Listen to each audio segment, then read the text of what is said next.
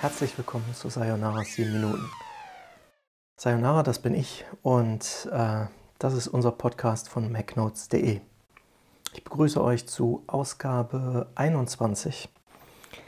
Die soll zum Thema haben Verschwiegenheitserklärungen beziehungsweise Englisch heißt es ja kurz NDA oder Non-Disclosure Agreement. Ich weiß nicht, ob einige von euch schon irgendwie mit sowas mal zu tun gehabt haben.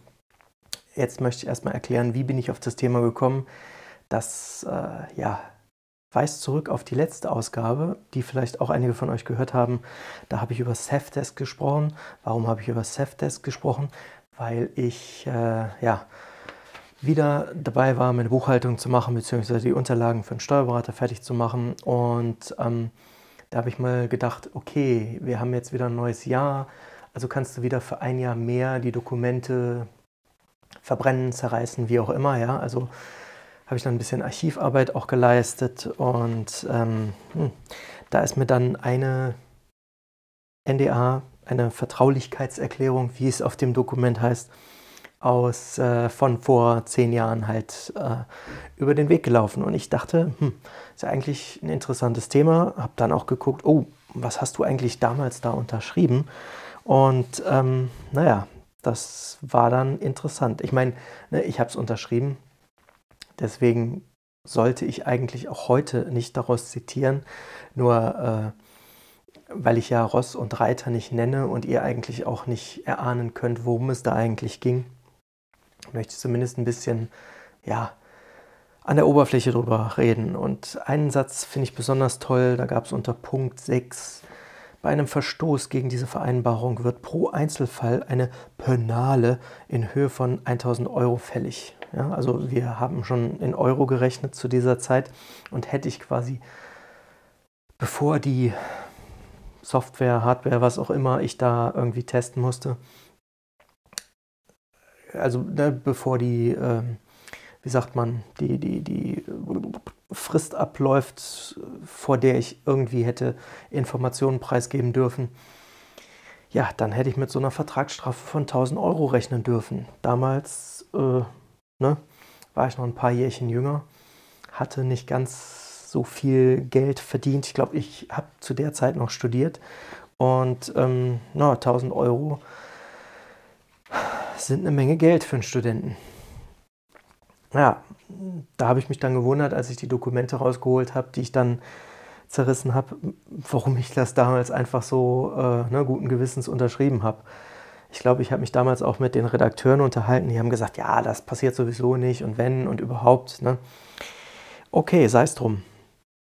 Aber da fiel mir dann ein, ich habe auch noch ein paar Jahre später eine andere äh, NDA unterschrieben. Da habe ich dann Hardware getestet. Und ähm, da hatte ich dann am Ende sogar ein Problem, weil ich habe das Ding dann zurückgeschickt und ähm, hm, es kam aber nicht an, beziehungsweise es kam an, wurde aber irgendwie von jemandem falsch einsortiert und ähm, der Kontakt, mit dem ich dann zu tun hatte, der äh, wartete eigentlich immer noch darauf, dass das Paket dann bei ihm oder bei ihr ankam. Ja, und so kann es dann gehen. Ne? Jedenfalls stelle ich dann nochmal die Frage, habt ihr eventuell schon mit äh, ja, Verschwiegenheitserklärungen in irgendeiner Form zu tun gehabt? Vielleicht hören ja auch einige den Podcast, die selbst in dem Bereich Medien arbeiten und äh, diese kennen. Feedback oder irgendwie Interessenaustausch wäre ja auch ganz nett. Also wenn ihr irgendwelche Ideen habt äh, oder ne, Kommentare, lasst es mich wissen.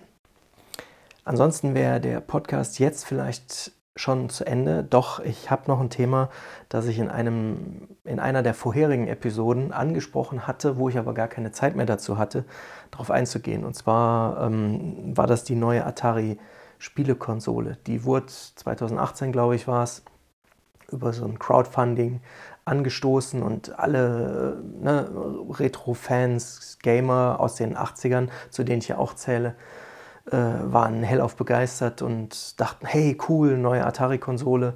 Dann gab es auch eine Verzögerung, eine Verspätung und hier und da und hast du nicht gesehen. Jedenfalls ist das Ding, vielleicht war es auch 2019, nagelt mich nicht fest. Auf jeden Fall ist das Ding jetzt dann irgendwann auch äh, veröffentlicht worden. Allerdings Äh, ne? Wie es dann auch so kommt, ähm, ist es nicht ganz so toll wie eigentlich gedacht.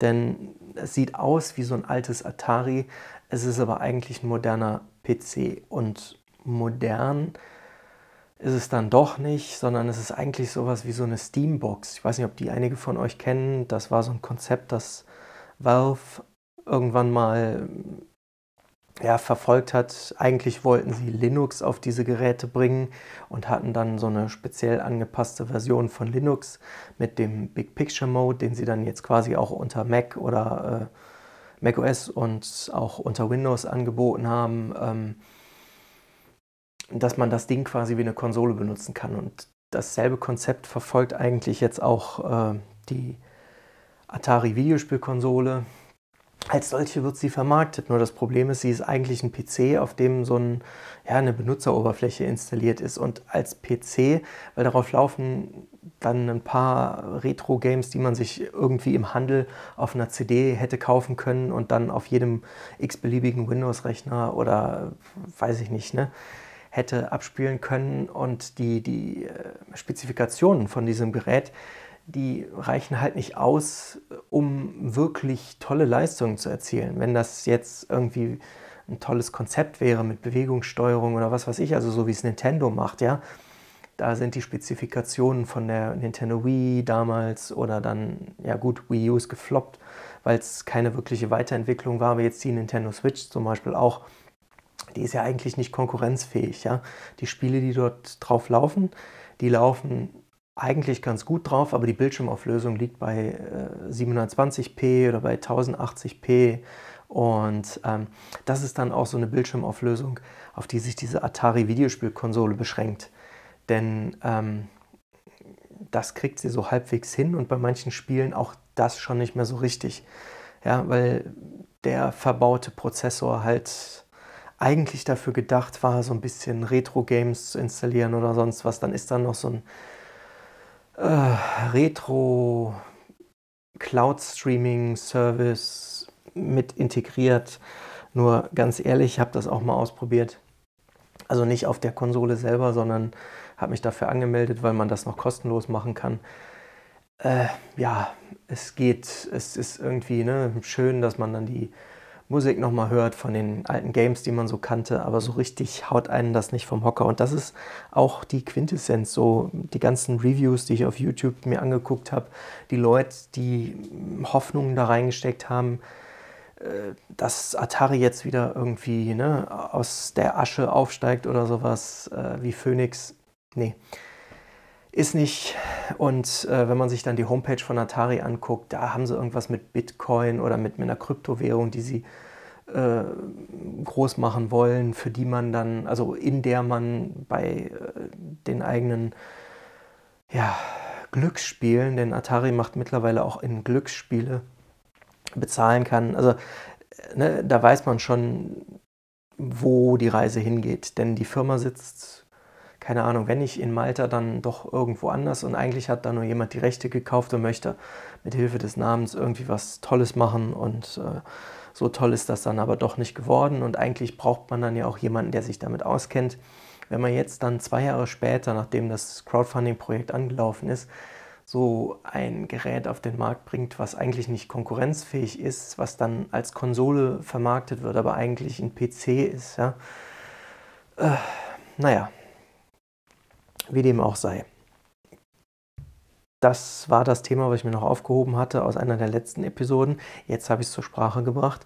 Vielleicht gibt es auch einige unter euch, die irgendwie enttäuscht sind, was dann dabei rausgekommen ist. Vielleicht gibt es auch einige unter euch, die meine Meinung teilen, dass dieser Atari-Konsole, der neuen, das gleiche Schicksal droht wie der Uya. Vielleicht kennen die einige von euch. Das war so ein kleiner Würfel mit Android als Betriebssystem und sollte eigentlich das nächste große Ding werden. Hat Finanzierungsrunden hinter sich gebracht und dann ist am Ende irgendwie der Stecker gezogen worden, weil es nicht genügend Nachschub an Spielen gab. Woran lag es? Ja, das Gerät war halt einfach nicht leistungsfähig genug. Ja, das ist so wie wenn ihr alle zwei Jahre ein neues Android-Handy kauft und äh, ne, warum ja, damit auch die nächste Version von dem Spiel XY, das ihr gern spielen wollt, darauf funktioniert, weil irgendwann reicht das halt nicht mehr, weil die, die Entwickler sich nicht die Mühe geben, das noch auf den alten Geräten funktionstüchtig laufen zu kriegen.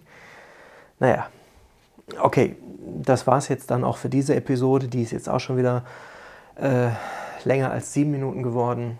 Ich bedanke mich bei euch fürs Zuhören und sage dann bis zum nächsten Mal.